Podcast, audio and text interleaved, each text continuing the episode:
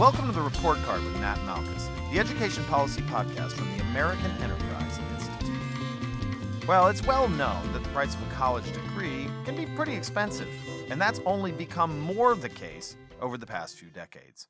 But despite this, every year, millions of students enroll in college and decide to make that investment in their education. For many, that decision is primarily based on the expectation that the cost of college will pay off later in the form of a better career and higher wages. In other words, they expect a healthy return on their investment. Well, given this logic, it'd be easy to think that the choice of whether or not to attend college is the most important predictor of one's financial future. But what if that logic is flawed? What if instead, which college and which degree in that college is actually more important to financial success? That question is central to a recent report on the return on investment for college degrees titled Is College Worth It? A comprehensive return on investment analysis. Today on the report card, Preston Cooper, the author of that report, joins me. Preston is a visiting fellow at the Foundation for Research on Equal Opportunity and an AEI education alum. Never the slouch, Preston also published a tool where you can look up the estimates his report is based on. That tool is titled We Calculated Return on Investment for 30,000 Bachelor's Degrees. Find yours. And here to help me discuss this huge project of Preston's is Carlo Salerno. Carlo has long written about the nuts and bolts of higher education finance and is the VP of Research at Campus Logic. Preston, Carlo, welcome to the report card. Hey, thanks for having us on. So, Preston, you wrote this report and you calculated the return on investment, or ROI for short, for about 30,000 BA degrees. So, before we get into what you found, why did you set out to study this? Great. Uh, thank you. Thank you, Nat, for that great introduction. And I think you kind of got at the answer in your intro that students are constantly asking themselves the question of is college worth it? And the more important question they should be asking themselves is how can we make college worth it? That, you know, we see um, on average that people with a college degree are going to earn about 67% more than people with just a high school degree. But there's all sorts of problems with that, you know, simple average that, that we talk about, um, because not all college degrees are worth 67% more than, than, than a high school degree. And uh, so not all of that um, not all of that 67% you know college college earnings premium is actually due to the effect of the degree some of that is due to the different students who are choosing to attend college versus not and so i set out to study this because i wanted to parse out all those different problems with that and fix all those different those different issues that are present with the the raw statistics out there and calculate. So if you take out you know the um, if you take if if you take out the uh, the difference in the people who choose to go to college, if you take out the cost of college, if you take out the opportunity cost of the the, the wages that people are giving up while they're spending four or five years in college, if you um, if you incorporate the risk that people won't finish college because we know 40% of college students uh, don't actually get their degree, uh, what do you have left? And what is the actual value of a college degree? And it turns out it really depends. There are some degrees that are worth millions of dollars, and there are some degrees that uh, have no net financial value at all after you take into account all these costs and these risks. So, Carlo, I want to ask you your perspective on this before we jump into the details. And, and and my basic question is whether you're talking about this from a higher education sort of administration lens or from a parent lens or from, you know, a prospective student that's coming into this. My question is how should we think about this sort of investment view on these decisions? Because for sure, if you're ever going to invest this much time and money into an education, you should care about return on investment. But I guarantee you, Preston has heard from many quarters, oh, well, it's not just about return on investment. So just sort of do the table setting on where this is important and how far we might want to push it. Yeah, um, Nat, thanks for having me as well. Um, you know, I think I think Preston's done a good job of setting this up, and I think you know if we think about this as an investment, right? What do we know about investments? Investments sometimes pan out, sometimes they don't. Investments depend on a lot of different things going right or wrong, and I think looking at the college financing experience through the same lens uh, tells us that we probably shouldn't expect like a uniform investment. We should expect different degrees to have different payoffs. We should expect people with different backgrounds to have different payoffs. We should expect people who have different career ambitions to have different payoffs. And so, if we're going to talk about the return on investment in education, I think we have to start by recognizing that past performance doesn't guarantee future results. And so, we have to think about all of these things that can influence, you know, what happens to people after they leave school, right? Because at the end of the day, once you get that degree and you fill out that first postgraduate job application, uh, where you went to school and what degree you got is literally one box on an entire job application. There are so many other things that are going to shape people's uh, work trajectories for the rest of their lives beyond just going to school. And so this is a good start point for that discussion of uh, you know what shapes those future opportunities and one of them are the choices that i think preston highlights and the controls that preston takes into account in this study all right so preston students certainly think about the financial benefits when they're going into these college decisions and in your report, you calculated the return on investment for a huge swath of BA degree programs uh, 30,000 of them. That's a lot. Before jumping into the details, just give us sort of the broad views. When you estimate this return on investment, you got to define the investments and you got to define the returns. So, just sort of in general conceptual terms, for someone who's not taking notes but listening on a podcast, what did you have to capture on the investment side of that equation? Sure, Nat. Thank you. So there are three big components to this return on investment calculation. There's uh, number one, uh, what is the person with this college degree going to earn over their entire lifetime? Number two, what's the counterfactual? What would they have earned if they'd not gone to college, if they'd only had a high school degree, and they'd still been the same person with the same other opportunities, the same uh, level of ability, the same motivation, the same family background, all the same details? What would that counterfactual be? And the third are the costs of college, both tuition, books and books and supplies, and also the opportunity cost of, um, of spending four or more years out of the labor force to get that degree. So essentially, what we did is uh, we uh, calculated uh, your earnings over the course of your lifetime uh, based on a combination of census data and uh, a data set called the College Scorecard, which the Department of Education puts out, which has, has data on individual earnings for, for individual bachelor's degrees. Uh, we built a model to uh, calculate the counterfactual earnings for students, you know, taking into account different levels of ability, different levels of motivation, different family backgrounds, different demographics, different geography, the fact that people live in different places and have different job opportunities available to them. We tried to take all this account into the counterfactual.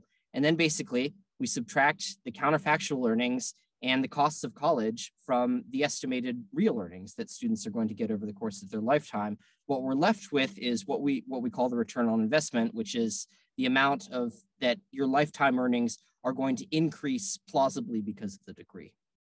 And and when you talk about return on investment, just to be specific, that investment is choosing to go to this college and this sort of bachelor's degree program in there. So we're talking about communications, at Columbia University versus high school, the returns versus not going to college at all and, and comparing that ROI maybe to I don't know uh, Wesleyan University economics major correct?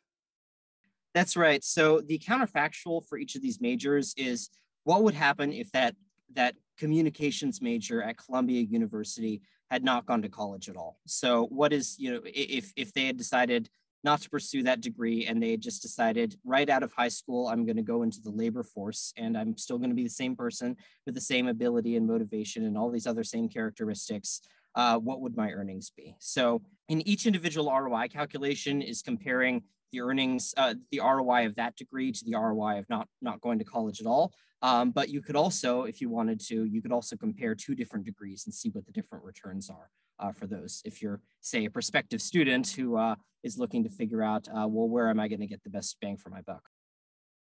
And Carlo, in the report, you know, some of these degrees, unfortunately, are negative, right?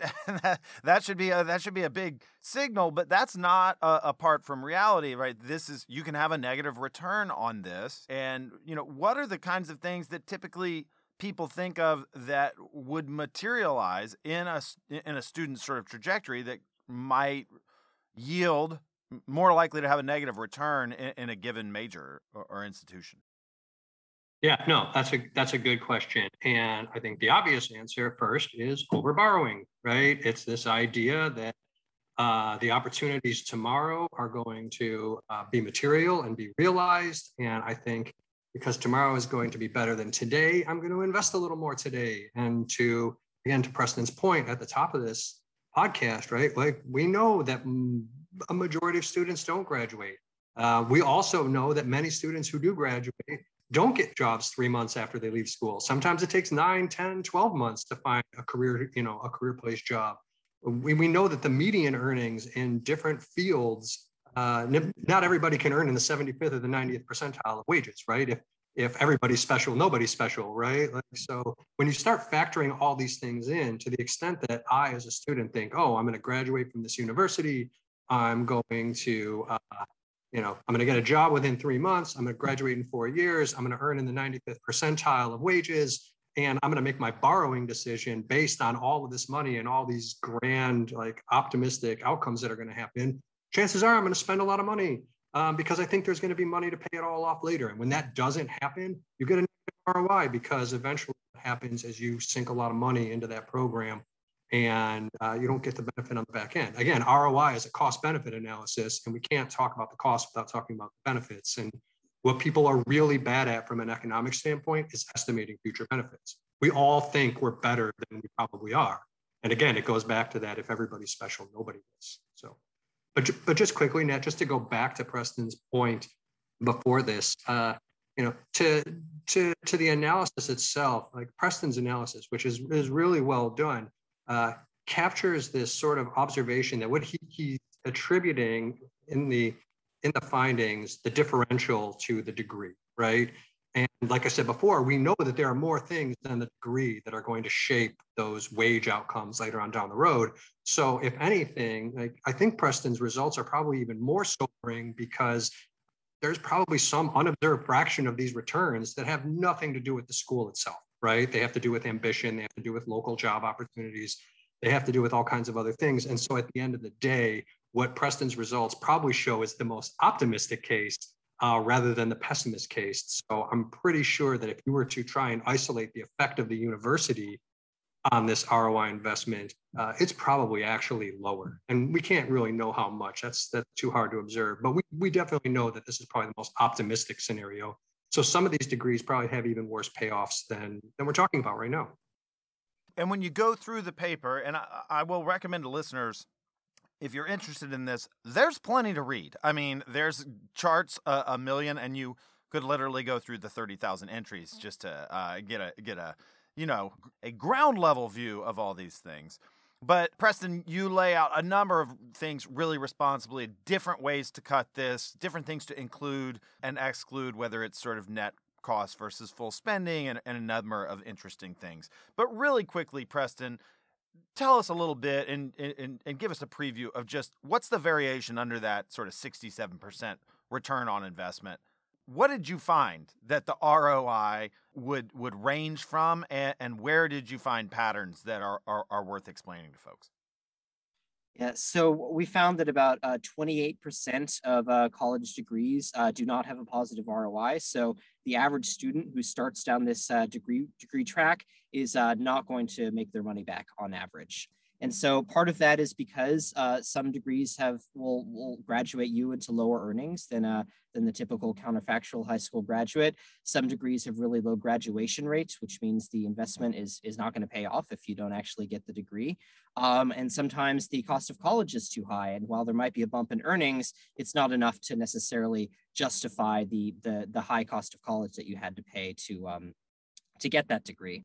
All that said, we do find some patterns, which probably won't be a huge surprise. You know, engineering, computer science majors tend to do the best. Um, almost all engineering degrees across America, no matter what college they're at, are going to have a positive ROI, and about 90% of them are going to pay more than $500,000 over the course of your lifetime. So that's that's very clearly one of the best financial investments you can ever make if you're if you're so inclined to be an engineer but it's not just engineering there's computer science which does really well economics business nursing those all do really well some more career oriented ones like construction management transportation architecture tend to do tend to do fairly well too.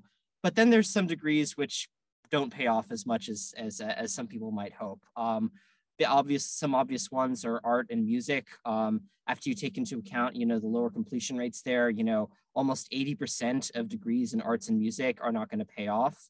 Another big one is theology, philosophy. Again, you know, these probably aren't degrees that people are going into hoping to become millionaires, but it still is is um, very troubling that most of those students are still not getting any kind of positive return on their investment. And another big one is uh, psychology. This is the most popular single major uh, across America is psychology, and yet a majority of psychology programs have a negative ROI. So let me ask you some quick yes or no questions or, or, or binary choice questions, Preston. And I, I know it's not, some of these aren't going to be fair, but nonetheless, you have to answer them. And Carlo, you can just weigh in and tell me why they're not fair. Uh, what's more important in these decisions, choice of college or choice of major, Preston? Uh, choice of major. We find that choice of major explains more than half of the difference um, in ROI among various programs. You know, going to do going to an engineering degree at you know a low ranked school that no one's ever heard of is usually going to get you a better ROI than studying you know arts at one of the Ivy League schools. Carlo, is that surprising or is that is that right in line with what you'd expect? No, that's that's literally right down the fairway with what education economists tell you. Major matters way more than school matters when it comes to. Okay. Yeah, and I don't want to I don't want to dismiss the role of school. The school sometimes does have a role to play. Um, that and there even within majors, there are some programs that are better than others, but the overriding factor is going to be major. So I think that might come as a surprise, not perhaps to economists of higher education, but to parents, especially when they're looking at sort of those net prices for where their students may go or, or where adult students may be looking at.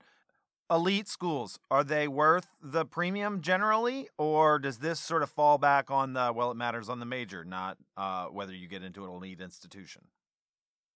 I'm going to cheat and answer sometimes. So if you look within you know very um, very high value majors like computer science and engineering the best programs within those majors, which makes them the best programs anywhere, are usually going to be at really selective schools. So the top program, according to my calculations, anywhere in the United States is computer science at Caltech, which is a fairly elite school and a very fairly high value major. So that combination means that you're going to be set.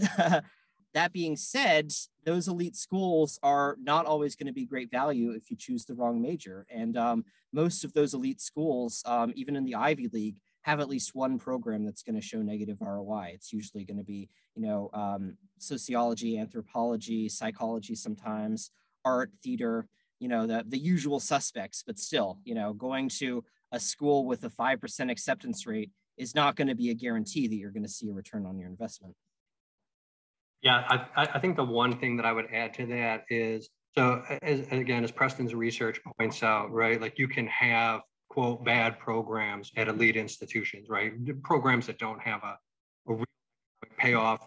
Um, where the elite schools probably help uh, graduates more than anything is not necessarily in wage boosts, but in employment opportunities. And again, this is sort of that signaling effect that economists like to talk about with where you get a degree from. So if you have you know five people applying for a job and one of them is from harvard or yale you know is that person likely to have an edge in the employment process? Probably because that employer is probably going to have some perception about how rigorous you know harvard or yale is compared to any other school. And so i think when it comes to elite institutions you're probably likely to find less unemployed graduates from elite institutions uh, but as some of the research that, uh, again, economists have done on this have shown, right, like the, the, the earnings premium to elite higher education is really not that much greater than some of like some of the state flagship universities, the public flagships, for example. But the cocktail parties are fantastic. That's right. I'm sorry, yeah. Preston, go ahead. Sure, sure. Just to add to, to, to what Carlos said, that yeah, I agree that probably the premium that you're seeing from a lot of these elite institutions is going to be a signaling effect. I highly doubt that most of these elite institutions are doing education so much better as to make you your degree worth a million dollars or two million dollars uh, worth, worth more than a, than a degree from a, a less selective state university. I think uh, where the uh, high ROI for those degrees really comes into play is in the exclusivity. You know, I'll share a time from from my undergraduate experience at Swarthmore, which is one of the high U.S. News ranked institutions. Um, I was uh, applying for jobs as a senior, and there was one, you know, fairly uh, fairly elite firm in New York that I was applying to, and they had an application where you could select what college you went to. There were only about 50 colleges on the list. If you didn't go to one of those 50 colleges, they didn't want you. so uh, Swarthmore was on the list. I didn't go there because that was kind of a, a bad vibe that I got from them for that reason. But uh, but um, that just kind of goes to show that there are a lot of you know very elite, very high-paying jobs that are only going to hire from a very small network of universities. And is that because the universities are doing it so much better or is it because those universities have just a very powerful brand name and they can place their graduates in places that most schools can't and it also shows that signaling goes both ways right? Yes. Um, from firm to applicant and from applicant to firm. Uh, w- one more question on this choice. Is it worth it just out of the box to think that a higher priced school is going to have a higher roi uh, no. So we actually looked at this. We looked at um, ROI by tuition level, and we found essentially no difference. Uh, we found that the most expensive schools are about as likely to um, have a negative ROI as the least expensive schools. Um, so it really, really does matter both the characteristics of the major and things that the schools are doing quite apart from from their price. Um, you know, one big factor that the school that it is more kind of in the, under the school's influence. I know Carlo will probably disagree with me on this, but is uh, is graduation rate, um, and that makes a huge difference to ROI because if you don't graduate, uh, you don't get the most of the benefits of the degree. Um, and so attending a school with a higher graduation rate is often going to have a, a fairly large payoff. And, you know, that's not always related to price, um, that there are some very cheap schools that do very well on that metric, and there are some very expensive schools that don't do well at all. Well, Carlo, he opened the door. Walk through it, man. I know. I was just going to say, I actually do agree with Preston because, again, let's go back to that job application, right? And if that job application says uh, this position requires a bachelor's degree, even if I have three and a half or four years of training but don't have the, not going to apply for it because I don't have the degree. So we know that the degree matters, even if there are things like credential inflation and we look in labor markets and we see that you know there may be jobs that don't necessarily require a bachelor's degree um, yet say they do. But the fact of the matter is is um, the, the degree is a lottery ticket right? It doesn't necessarily buy you future wages but it buys you the right to get into that market to earn those future wages. And you know you can't win if you play so you need that degree to get into the labor market to get the chance to get the wages. So so we do agree actually preston. All right.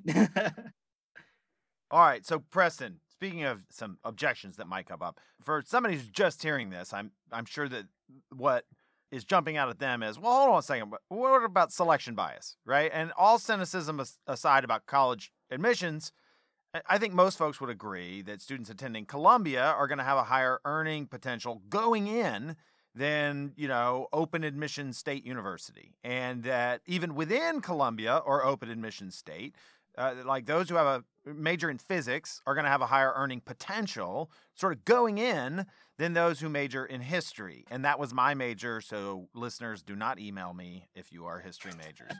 uh, so I think, you know, to do this analysis, you're going to have to do something to get at that selection bias. So how did you handle it? And how convinced are you that you handled it capably?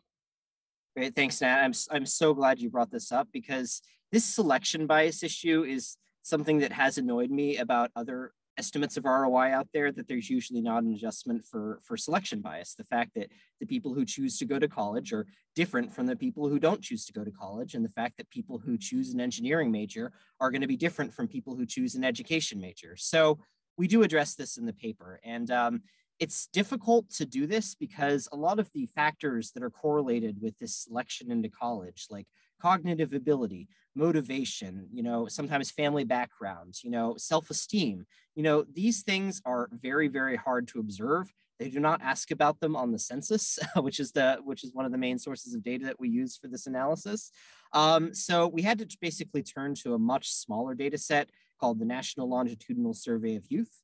Um, and without getting too wonky here, we basically used uh, National Longitudinal Survey of Youth to uh, calculate how big of a factor selection bias is in the college earnings premium. Basically, we said after you calculate for all these factors, you know, that the, that the National Longitudinal Survey of Youth measures like ability, like motivation, like the, the characteristics of the, of the home that you grew up in, like the characteristics of your high school, how much does the college earnings premium shrink?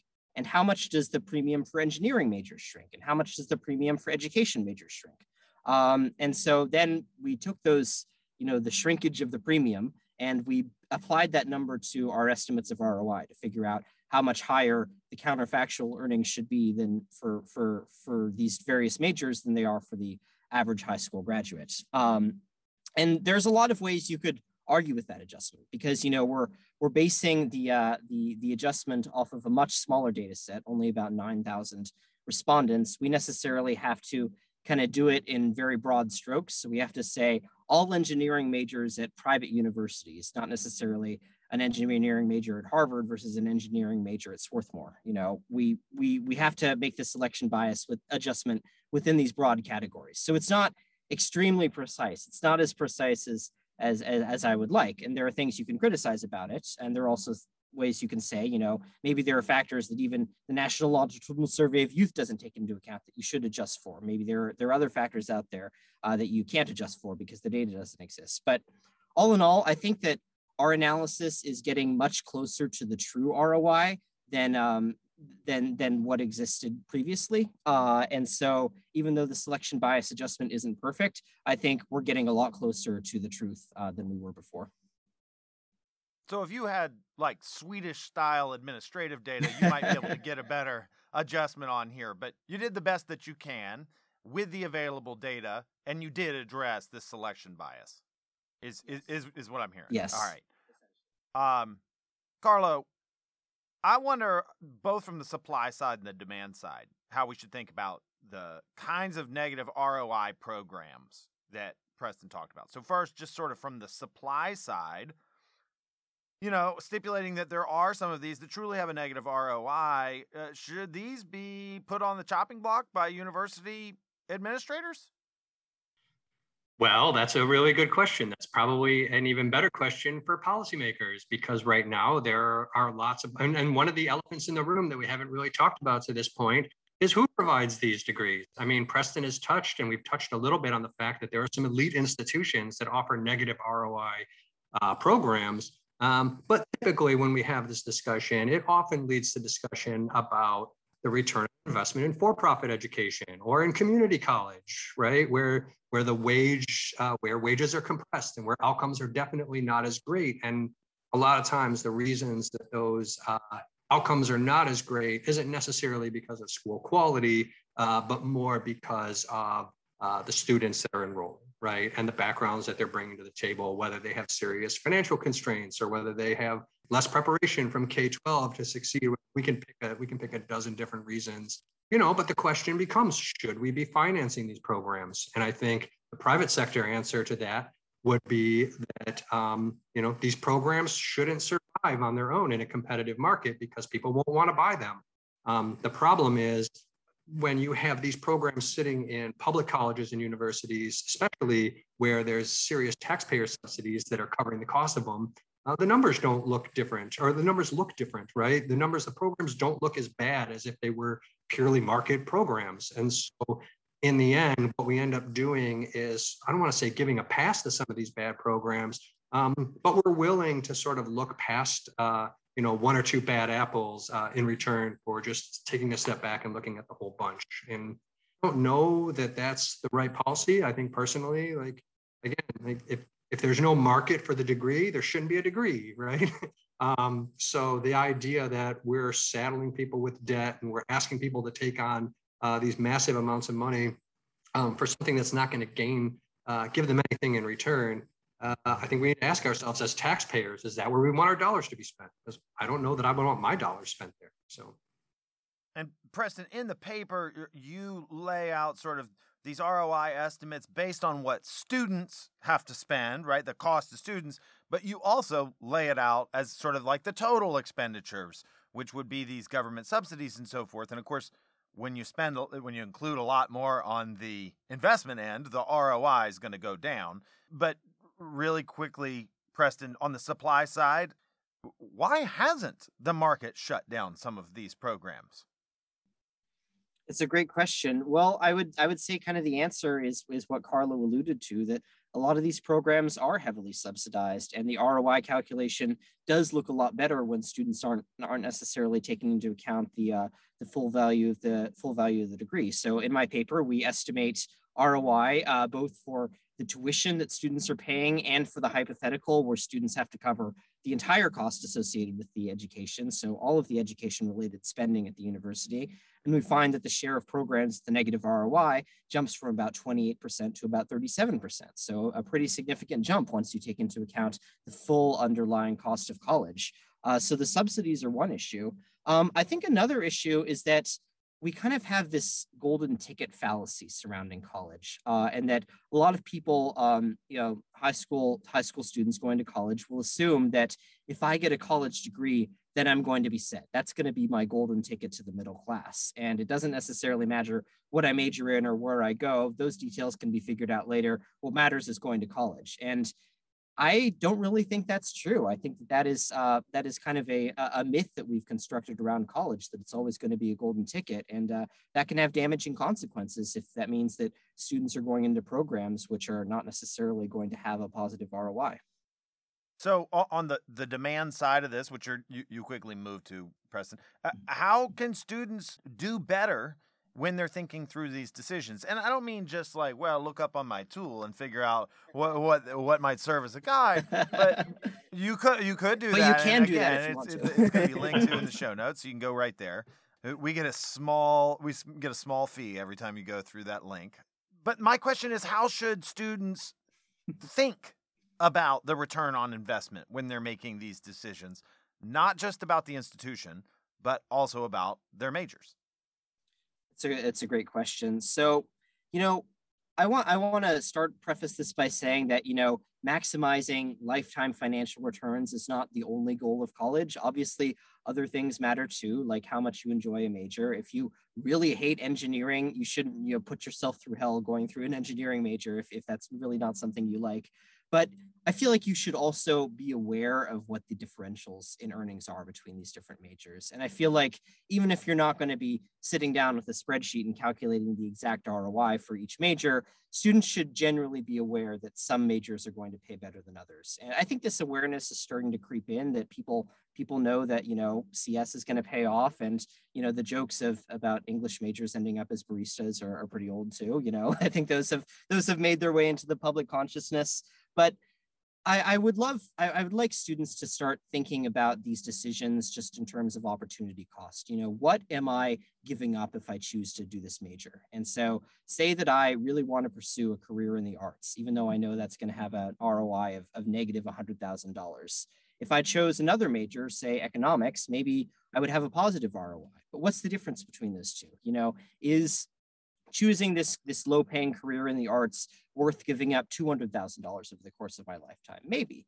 But is it worth giving up $500,000 as it is as it is often, you know? Maybe that's not maybe that that changes my calculation maybe that's that's not the decision i want to make anymore so yeah i mean educating yourself being aware of what the differences are what the what the opportunity cost is uh, associated with various majors and just and being more deliberate about these decisions not necessarily falling for the golden ticket fallacy Nick, can I jump in here for a second? Absolutely.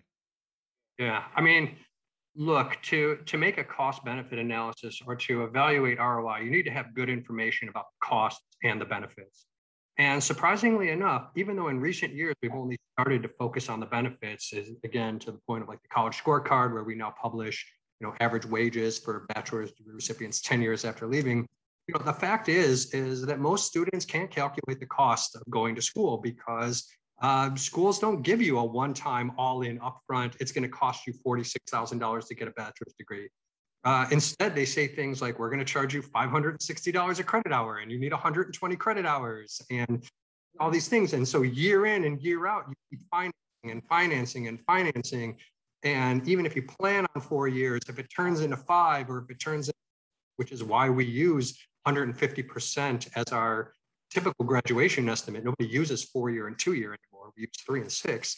Um, you know, the fact is, is that if I'm going to make a decision about whether a degree is going to pay off for me or not, I need to know how much it's going to cost. And we know that uh, whether you're 18 or 30 years old, you know, if you're starting out in college and you can't get a good handle on how much the actual education is going to cost, how are you supposed to make a reliable uh, decision about whether the investment's going to pay off? And so I think there's room there uh, for Congress and the Department of Education to start being a little more transparent and honest with consumers about how much uh, a degree should cost so that we can do the calculations uh, or, or so that we can readily understand the calculations that Preston's report actually lays out.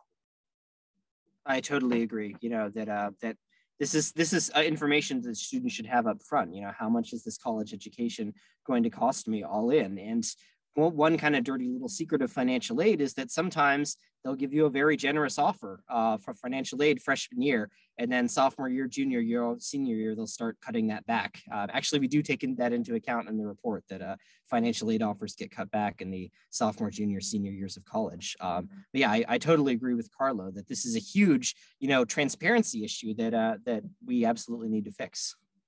I mean, imagine for a moment that um, instead of buying a car for $40,000, you were told that you have to pay uh, $2 for every 20 miles and that every year we're going to reevaluate this.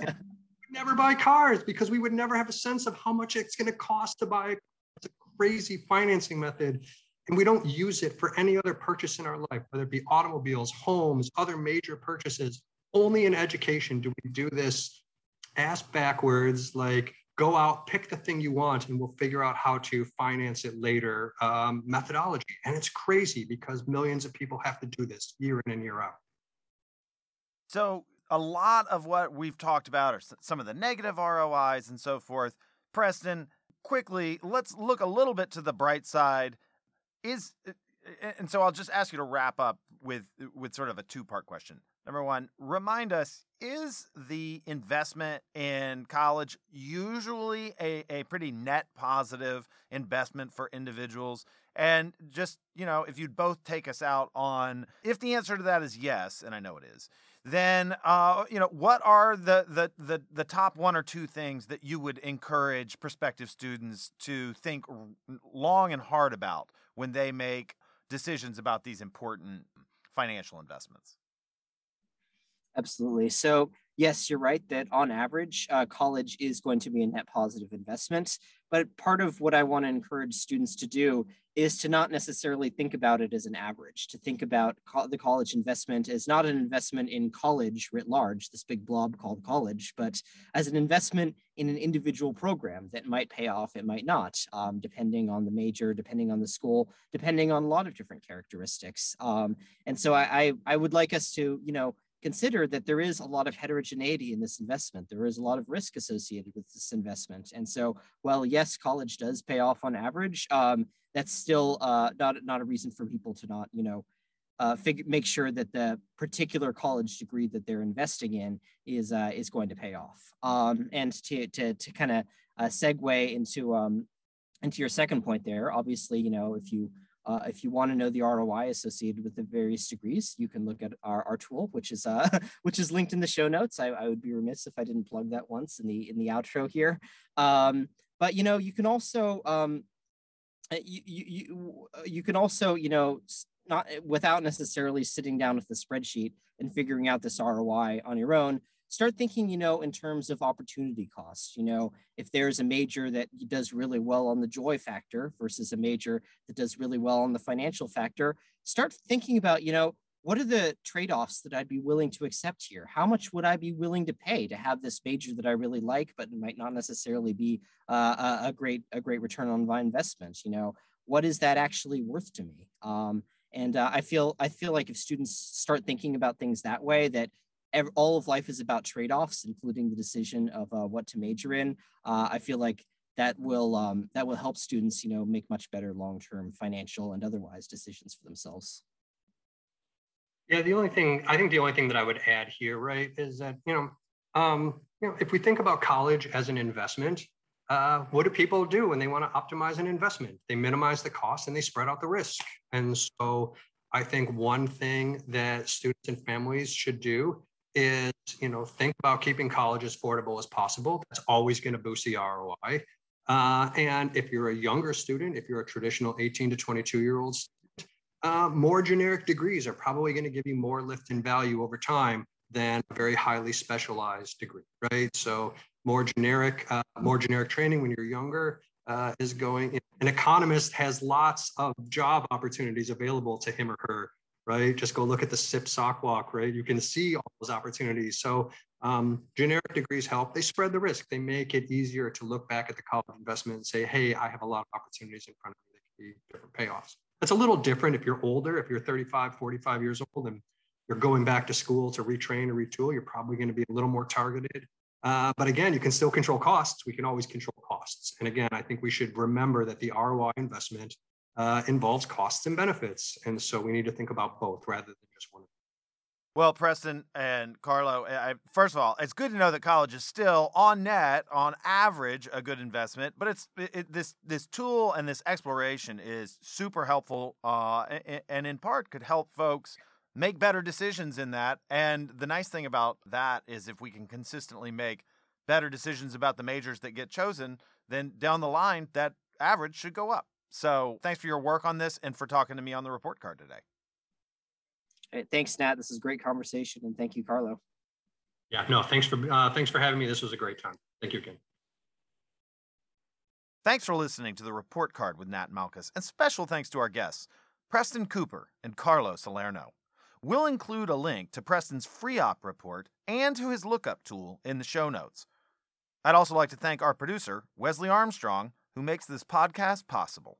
Remember, you can subscribe to the report card on Apple Podcasts, Spotify, or wherever you get your podcasts. And when you're there, take a moment to leave us a review so other folks can find the show. As always, you can send me your questions, topic suggestions, or comments to ed.podcast at aei.org. That's it for this episode. I'm Nat Malkus.